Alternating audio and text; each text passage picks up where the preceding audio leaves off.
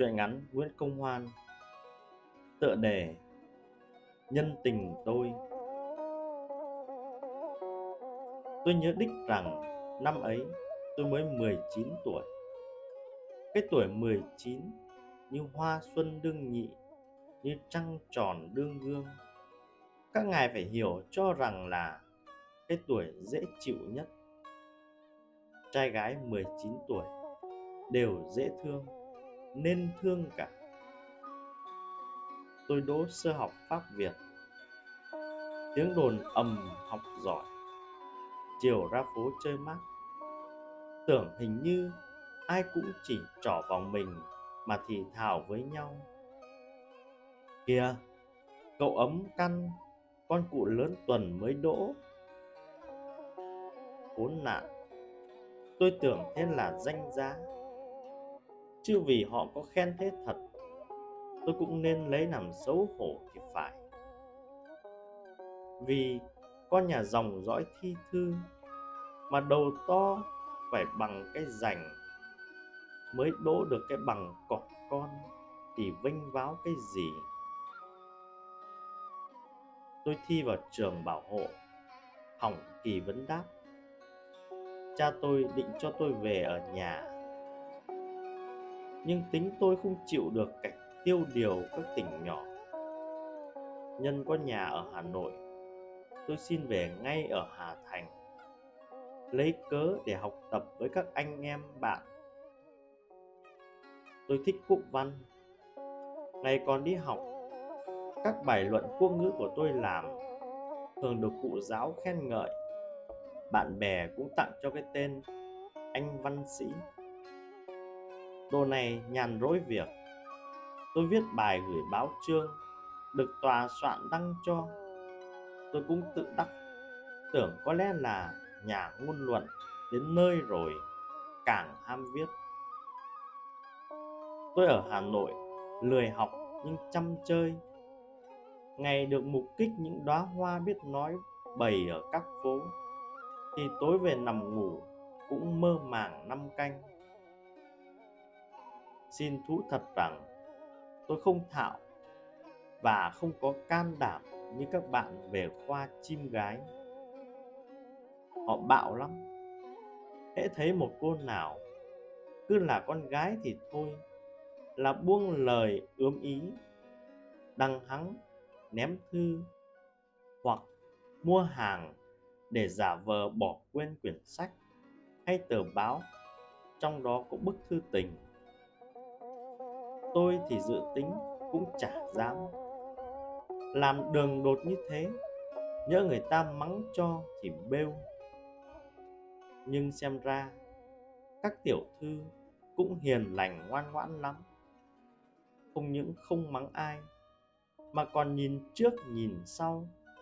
Nếu không có ai trông thấy, thì cầm cái thư bỏ tọt ngay vào túi, nhanh như điện các cô thực là rộng lượng hải hà, giàu lòng bác ái. Bởi vậy, các bạn tôi, anh nào cũng có một cô nhân ngãi, nào cô năm mốt, nào cô chín sáu. Trước, họ còn chim nhau bằng cách hàm thụ như thế, rồi chẳng bao lâu, có ngay cuộc biểu tình bí mật nhạy quá. Thực là nhạy. Trong người mà ngẫm đến ta, mà mình tự thương thân thế như ao bèo gió thu. Nhân độ ấy ở báo, có một nữ sĩ bàn về vấn đề nam nữ bình quyền. Rồi dư luận sôi lên sùng sục, tán thành cổ động, công kích tôi chối kệ biết nam nữ bình quyền đối với xã hội hay dở thế nào. Nhưng đối với riêng tôi thì thực là có ích. Vì tôi định lợi dụng cơ hội để đạt mục đích riêng. Tôi bèn viết bài lai cảo, ký tên là minh châu nữ sĩ. Thế là tôi nhờ tờ báo để nói chuyện trai với gái vậy tôi hay đấu dịu rằng co với một cô tên là Kim Chi. Tôi lấy làm đắc ý thầm vì Kim Chi phải ra công gào thét cãi nhau với một nữ sĩ đực là tôi.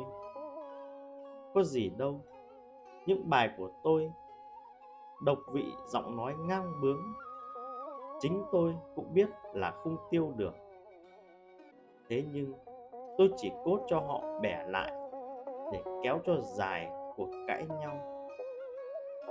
Họ có hiểu ý đâu? Rồi ba bốn nữ sĩ khác vào hùa với nhau, nhao nhao lên mà bẻ tôi. Thế là phải lừa cả sốc. Xem ra, nội trong đám ấy có kim chi ăn nói hoặc nhất. Tôi đoán là cô giáo không? Thì ít ra cũng là một nhân vật có học thức tư tưởng. Văn chương của kim chi không gọt rũa, nhưng nhanh mà hoạt. Tôi tin rằng hẳn cũng có lượng hải hà. Cái lòng bác ái như phần nhiều các cô gái khác. Thế là tôi xoay tư tưởng. Phải nói chuyện với gái mà phải gọi là bà chị xưng là em. Thì các ngài tưởng còn thú quái gì? Và nào có chuyện ôn tồn đâu. Lại cãi nhau với xỏ mát nhau thì còn tình lỡm gì? Một hôm có người bảo tôi rằng, tài quá, lão cử học, thánh thế nào bớ ngay được con giáo lãng à tại đăng vào báo nó chứ gì? Thằng bạch ngọc đàm lên mặt mô phạm đạo đức, cũng xoay được một thị nữ học sinh vì một bài văn đăng báo. Họ thế cả đấy anh ạ. Cái câu họ thế cả làm cho tôi vật vơ mãi. Kết cục, bao hy vọng của tôi đổ xô vào cả kim chi nữ sĩ. Tôi bèn hỏi dò chỗ ở của nữ sĩ ở trong tòa soạn.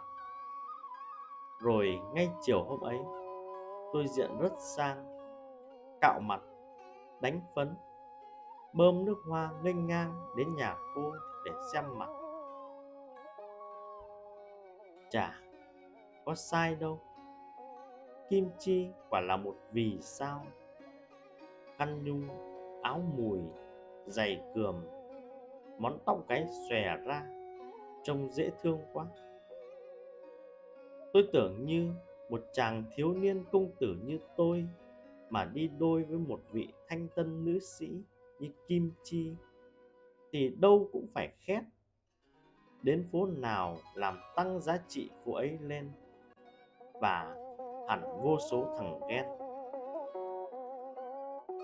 tôi thấy dung nhan kim chi mà sửng sốt cả người. Chân tay mềm đi.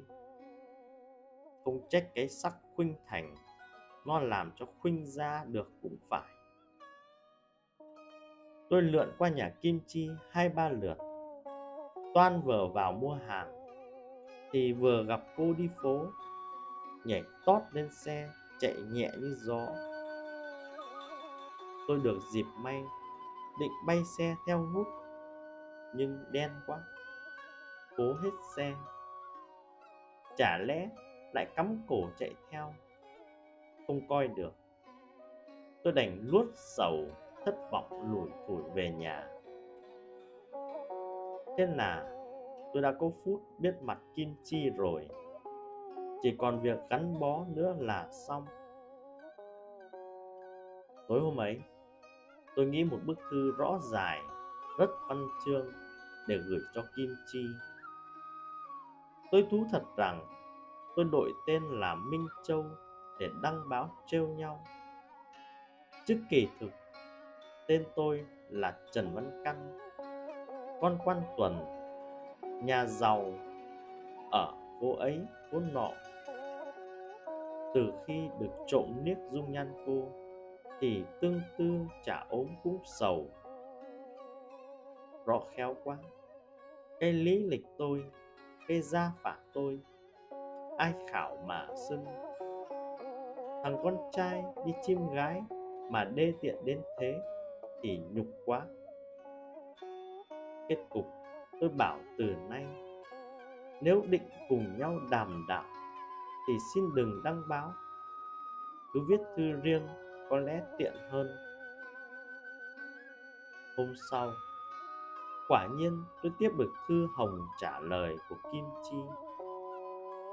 Các ngài có đoán được cái vui sướng của tôi không? Tôi đọc đi đọc lại đến thuộc lòng thuộc lòng mà vẫn chưa chán. Thích nhất là tuy trong thư lời lẽ rất nghiêm trang, nhưng lại thơm sặc mùi nước hoa chết chữa. Không phải thư tình, sao lại thơm thế? Đại khái trong thư nói, cô đã biết tiếng tôi từ lâu, vì vẫn được nghe đại danh. Trời ơi, đại danh! Xin các ngài nhớ cho. Nghe đại danh tôi trên báo chương. Nay, tuy tôi ký tên là minh châu nữ sĩ mà cô vẫn ngờ là giọng văn tôi. Không những thế, nữ sĩ lại còn thông thuộc cả nhà cửa tôi nữa. Thế thì nếu kim chi không phải là chi kỷ của tôi, sao đối với tôi có cái cảm tình sẵn sàng ấy? Cuối thư nữ sĩ bảo, từ nay đừng đăng báo thì xin vâng nhưng nếu thư đi từ lại thì không tiện. Vì sợ người ngoài ngờ vực nọ kia chăng? Và cổ nhân có câu, nam nữ thụ thụ bất tương thân, thì xin đừng thư từ gì nữa. Nhớ tôi không nhận được trả lời, lại trách nhau là bất nhã. Ấy, từ đấy mà đi hai đội quân đang xung đột nhau kịch liệt trên mặt báo, bỗng đình chiến. Nhưng đình chiến thì phải đề về mới phải chứ. Tôi đọc xong thư mà khen thầm kim chi là người đã có sắc mà lại có tài, có đức. Hiếm có thay. Nhưng bỏ ra thì tiếc. Tôi bèn đánh bảo, viết bức thư nữa bẻ phát câu, nam nữ bất tương thân là hủ. Cổ động bọn thanh niên tân tiến, không nên quá chấp nê. Phải hợp sức nhau mà làm cách mạng phong tục mới. Trong thư này, tôi tuy dở giọng triết lý, nhưng thỉnh thoảng gõ đến chữ tình luôn. Thế nào mà tôi lại tiếp ngay thư trả lời của kim chi? Vậy các ngài bảo còn sao trách được cô là bất nhã? Cái thư này, người vũ già mang đến. Người vũ ấy, tôi coi như một vị ân nhân trong cuộc tình ái của hai chúng tôi. Thường tôi cho tiền luôn, trước sau mất cũng khá. Mỗi bận đưa thư vũ lại kể cho tôi nghe chuyện kim chi những là yêu tôi, nhớ tôi mà sinh vơ vẩn. Lược thưa biếng trải gương tàu miếng soi. Vũ già kể qua là kim chi còn hai cha mẹ và một người anh. Người anh thì lêu lỏng chơi bời, du côn, ác tợn cả nhà ghét. Còn kim chi thì ngoan ngoãn cha mẹ nuông chiều, hơi sổ mũi nhức đầu, thì ông bà chạy nháo lên về thuốc. Kim chi không bao giờ ra cửa đứng ngóng trai. Cả ngày cặm cụi viết văn, xem sách. Có lẽ bởi thế nên, từ ngày ấy tối tối qua cửa nhà kim chi, tôi cũng không được gặp bao giờ ngày trước có người bảo tôi rằng, gớm, các tiểu thư càng ngày càng tệ, chỉ ngồi duỗi ra mà ăn, rồi viết thư cho trai mà thôi. Anh không nên lấy vợ hà nội. Nhất là bọn con gái tân thời, lại càng khó tin lắm. Bình quyền gì chúng nó? Chúng nó chỉ quảng cáo cái tên để đắt chồng mà thôi bạn tôi phán đoán quá khắc, chứ đã làm gì đến thế? Tôi có thể làm trạng sư bên các cô và xin dẫn ngay kim chi ra làm chứng. Câu ấy là chuyện của bạn tôi nói riêng với tôi. Chứ nhỡ mà đến tai các tiểu thư, thì bạn tôi tất bị một phen kéo tai chết. Nhưng ai ơi, trước khi kéo hãy xin phép lương tâm đã kẻo a dua để lấy sĩ diện sằng mà kéo. Thời bạn tôi đến đi đời mất thôi, tội nghiệp. Những thư từ của tôi gửi cho kim chi toàn là cái bả để dắt kim chi vào cạm chắc ngài cũng thừa hiểu cái mục đích của anh con trai chim gái. Một ngày kia, mục đích đã đạt thì thôi. Ếp truy phong xin bái ngạch ái tình. Cho nên, không có trai gái nào nhân tình nhân ái với nhau đến già bao giờ. Thế nhưng, bao giờ bên con trai cũng phải dùng lời đường mật để vờ tính cuộc dài lâu. Các cô nhẹ dạ là mắc tuốt. Tôi hiểu cái tâm lý ấy cho nên tôi cứ cái chương trình ấy mà tiến hành. Thư từ trước còn đứng đắn, sau là lơi dần. Có khi bịa ra cái chiêm bao đêm qua, cùng kim chi đi chơi buổi tối để tỏ cho kim chi biết lúc nào mình cũng nghĩ đến mà thành mộng và để dò ý kim chi ra sao? Cái chiêm bao thứ nhất còn là đi chơi, nói chuyện triết lý văn chương. Cái chiêm bao thứ hai, đã pha mùi tình tự nhả nhí. Kim chi trả lời, thương tôi buồn, mà tiếc cái mộng thú vị thế mà chỉ có mình tôi được thấy. Tôi hiểu ý, biết là kim chi cũng ước ao một ngày kia, được gặp tôi để nói chuyện một hôm, tôi viết thư cho kim chi rằng, tôi sắp phải ly biệt trong vài tháng để về quê. Tôi nói thế là để xem ý kim chi.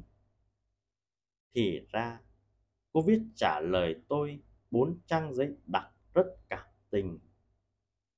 Bảo tôi nên tìm cớ mà ở lại. Kẻo đi muôn dặm một mình xa xôi mà người ở cũng lệ rơi thấm đá. Thế thì kim chi thực bụng yêu tôi? Tôi bèn hỏi, kim chi có dịp gặp nhau không? Còn nhớ trong thư này, tôi gửi kèm cho kim chi một giọt nước mắt.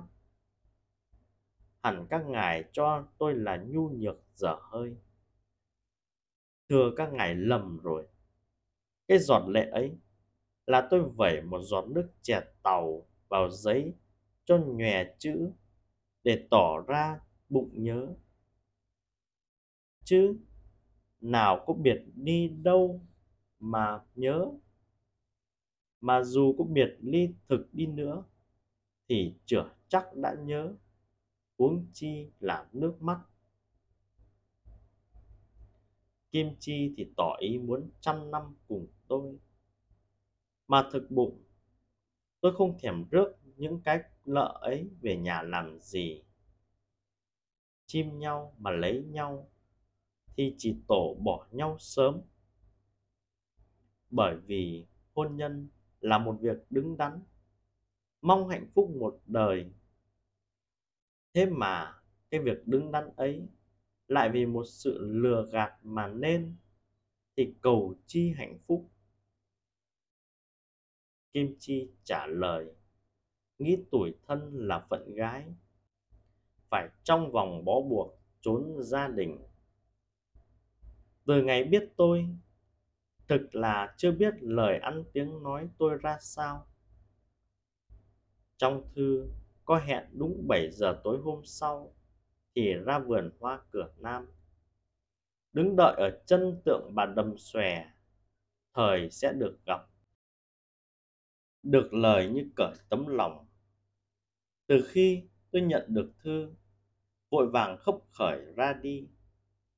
Đen quá. Cứ hết ông bạn nọ, lại đến bố bạn kia đến ám mãi.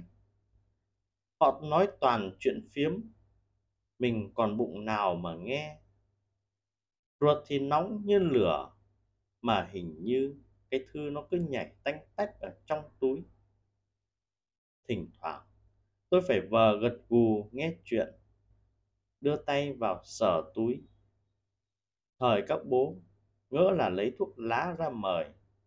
Cứ rình thò tay ra đỡ hoài. Tuy vậy, tôi cũng được đến chỗ hẹn. Đến nơi, mới sáu giờ rưỡi. Trong bụng hớn hở như trẻ con vừa được cái bánh tôi phải nhập sẵn những câu hỏi và câu trả lời. Tôi chờ đến 7 giờ 7 giờ 10 7 giờ rưỡi 7 giờ 45 rồi 7 giờ 50 đến mãi 8 giờ. Cũng chẳng thấy bóng chim tăm cá gì cả. Tôi nóng ruột quá, đang bực dọc, trách thầm ai sai hẹn thì có một người đi lại làm cho tôi nguôi hẳn cơn sầu. Người ấy không phải là kim chi, mà là vũ già nhà kim chi. Đưa cho tôi cái thư xin lỗi, vì ở nhà cô dở có khách, không thể đi được. Hôm sau, tôi lại tiếp thư kim chi bảo rằng, có dịp gặp nhau nhưng phải xuống tận ngã tư Trung Hiền, mà chờ vào quãng từ 10 giờ đêm đến 2 giờ sáng, thì thể nào cũng gặp.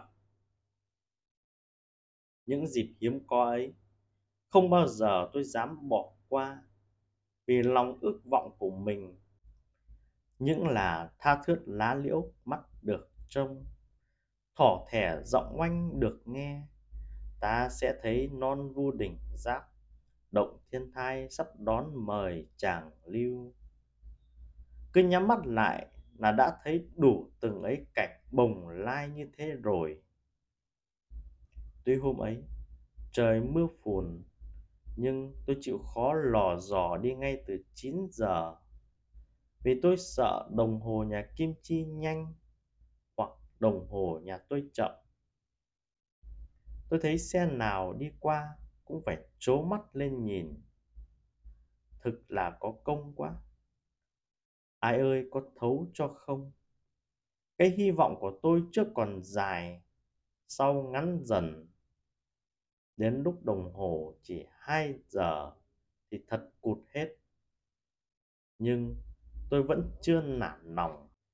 Vì thế thượng vô nan sự, nhân tâm tự bất kiên vậy cứ mặt dày kiên tâm thì chim được gái.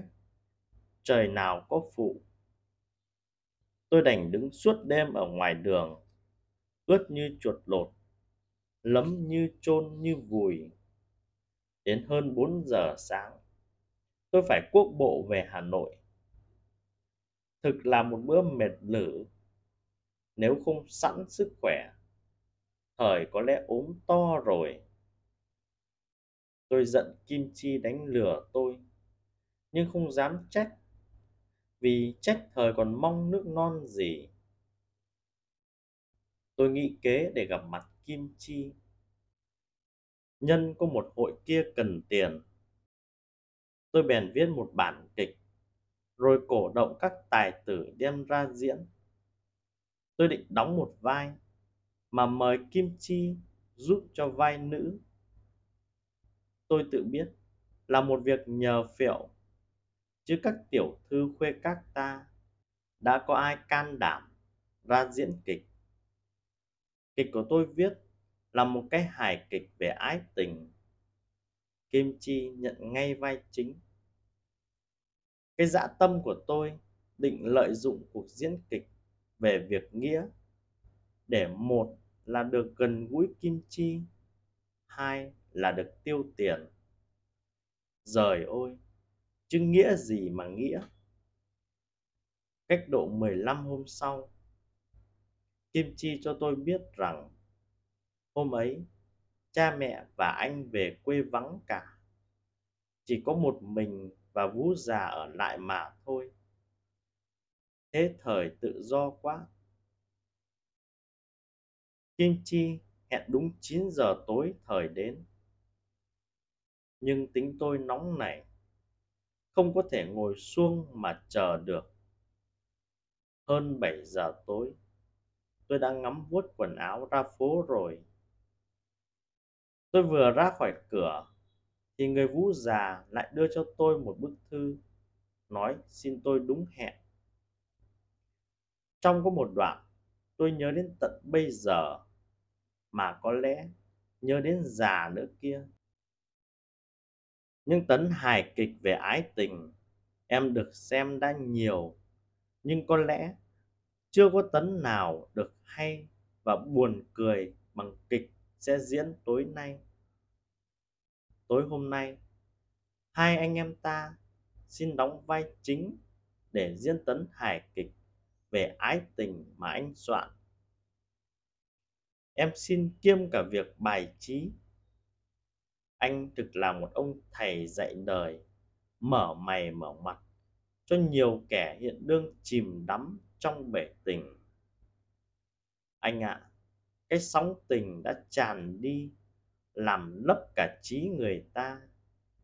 Đã say mê nhau, thì không nghĩ, không trông thấy gì cả.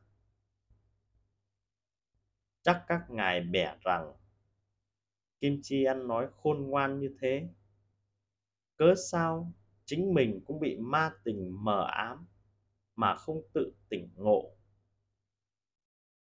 Câu hỏi đó làm cho tôi bối rối và tôi được cái thư trên kia mời đến diễn kịch về ái tình mà hai đứa chúng tôi lại đóng vai chính thì bụng nào mà trả lời nữa? Âu là tôi cũng xin hỏi lại các ngài vậy. Tôi không trả lời nổi câu hỏi đó. Thời tôi mới có thì giờ viết nốt chuyện này. Nếu các ngài cũng chịu nốt, thời các ngài cố đọc cho hết chuyện này sẽ biết. Thưa các ngài, tôi thiên nghĩ các phương thuốc về tinh thần, mọi khi dùng để chữa cái hư của người ta thực không công hiệu tí nào. Chứ nếu ai học luân lý, ai xem diễn kịch, tiểu thuyết, vân vân, mà đều biết sửa mình cả, thì ở xã hội có lẽ không lấy xe đâu để chất cho hết các cậu thánh cô hiền. Đúng 9 giờ, tôi gõ cửa nhà kim chi ba tiếng khẽ có tiếng đằng hắng trả lời. Tôi vừa chống ngực vừa run. Cánh cửa khẽ kẹt hé mở. Kim chi chùm hum cái khăn tua gần kín cả mặt. Một tay cầm đèn hoa kỳ, vặn bé tí. Một tay che lấp ngọn lửa đi. Tôi biết ý kim chi cẩn thận giữ gìn, nên vừa bước chân vào trong tôi thổi phụt tắt ngay đèn đi. Vì tôi cũng định giữ cả cho tôi nữa. Chứ thực thời, chưa nghĩ ra rằng tắt đèn là có lợi. Trong nhà, tối như hũ nút, tôi lắm lấy tay kim chi để kim chi dắt đi. Kim chi dắt tôi đến ghế. Tôi ngồi xuống hỏi đùa rằng, sao hôm nọ tôi trông mợ bé nhỏ, mà nay mợ lại hóa ra to thế? Kim chi cười, trả lời khẽ quá. Hẳn vì khăn tua trùm kín vướng quai hàm. Cậu trông sai, em vẫn thế đấy.